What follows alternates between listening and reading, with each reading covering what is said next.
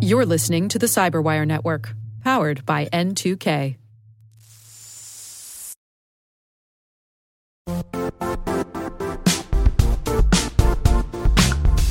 The IT world used to be simpler. You only had to secure and manage environments that you controlled. Then came new technologies and new ways to work. Now, employees, apps, and networks are everywhere. This means poor visibility, security gaps, and added risk. That's why Cloudflare created the first ever connectivity cloud. Visit cloudflare.com to protect your business everywhere you do business.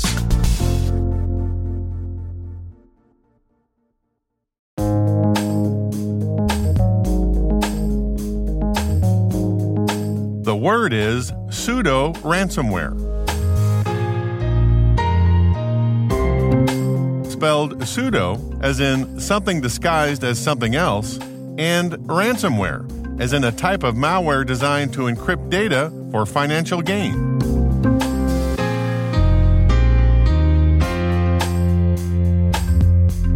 Definition Malware in the guise of ransomware that destroys data rather than encrypts.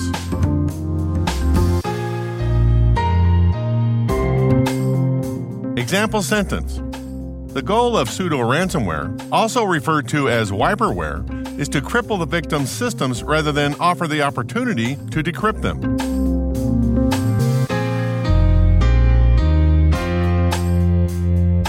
Origin and context. Typical ransomware crews, cyber criminals, encrypt their victims' data and demand a ransom payment in exchange for the decryption key. But there isn't a lot of incentive on the criminal end to put much care and attention into the recovery part of the exchange. A study by Proven Data in 2020 found that in April of that year, criminals that received payment delivered the decryption keys 89% of the time. Out of those cases, though, 31% of the victims required a lot of help and time to completely recover. Although the cyber criminals didn't use pseudo ransomware, for all intents and purposes, the impact was the same. The criminals didn't destroy the data per se, they just made it unusable for a long time. They didn't care how much chaos they injected into the victim's systems, they got their money. In contrast, some nation state actors, to deflect attribution, use pseudo ransomware to deceive their victims and investigators into thinking that they are cyber criminals. In reality, they use it as a smokescreen to cover other more nefarious actions, to either bring in more revenue to fund their operations or to hobble their enemies in a continuous low level cyber conflict kind of way. According to the U.S. Department of Justice, North Korean hackers used pseudo ransomware to cover their tracks as they went after Taiwan's Far Eastern International Bank in 2017 to compromise the SWIFT system, the massive financial artery that connects banks, financial institutions, and governments worldwide. From Sandworm, Andy Greenberg's Cybersecurity Canon Hall of Fame book about the Russian cyber attacks in Ukraine from 2014 to 2017, the Russian GRU, or Main Intelligence Directorate, modified the ransomware called Petya, originally created by the North Koreans, into a pseudo ransomware eventually named NotPetya. The impact was that they compromised some 300 companies within seconds of delivery, and a Ukrainian ISP estimated that at least 30 of those companies were totally burned to the ground. Big companies were also brought to their knees, like Merck with over $870 million in recovery costs, FedEx TNT 400 million, Saint Gobain 384 million, and Maersk with over 300 million in recovery costs. The White House lowball estimate of the total damage was just over 10 billion. That's billion with a B.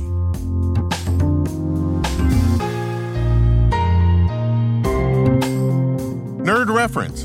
In the 2008 movie The Dark Knight, directed by Christopher Nolan, Bruce Wayne, played by Christian Bale, has a discussion with his butler Alfred, played by Michael Caine, about the nature of some chaotic men who are not motivated by the traditional things that typical criminals desire, like running a business, even if it's criminal. Some men just want to tear the system down, or don't care that they tear the system down as long as they get what they want. Criminals aren't complicated, Alfred. We just need to figure out what he's after. With respect, Master Wayne, perhaps this is a man you don't fully understand either. A long time ago, I was in Burma. My friends and I were working for the local government. They were trying to buy the loyalty of tribal leaders by bribing them with precious stones. But their caravans were being raided in a forest north of Rangoon by a bandit. So we went looking for the stones. But in six months, we never met anyone who traded with him. One day, I saw a child playing with a ruby the size of a tangerine. The bandit had been throwing them away. So why steal them? Well, because he thought it was good sport. Because some men aren't looking for anything logical, like money. They can't be bought, bullied, reasoned, or negotiated with. Some men just want to watch the world burn.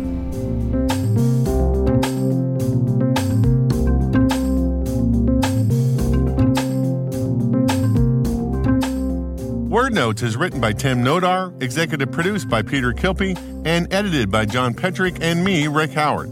The mix, sound design, and original music have all been crafted by the ridiculously talented Elliott Peltzman. Thanks for listening.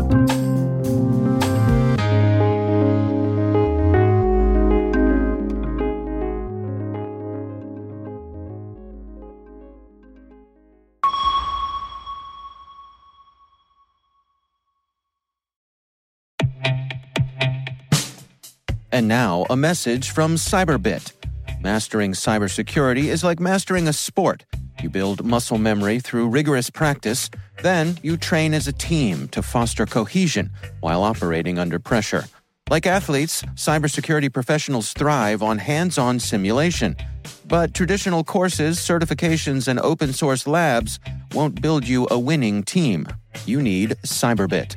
Cyberbit offers a hyper realistic simulation environment for your SOC, IR, and C suite to refine your skills, all using the market leading SIEMs, EDRs, firewalls, and WAFs they use every day.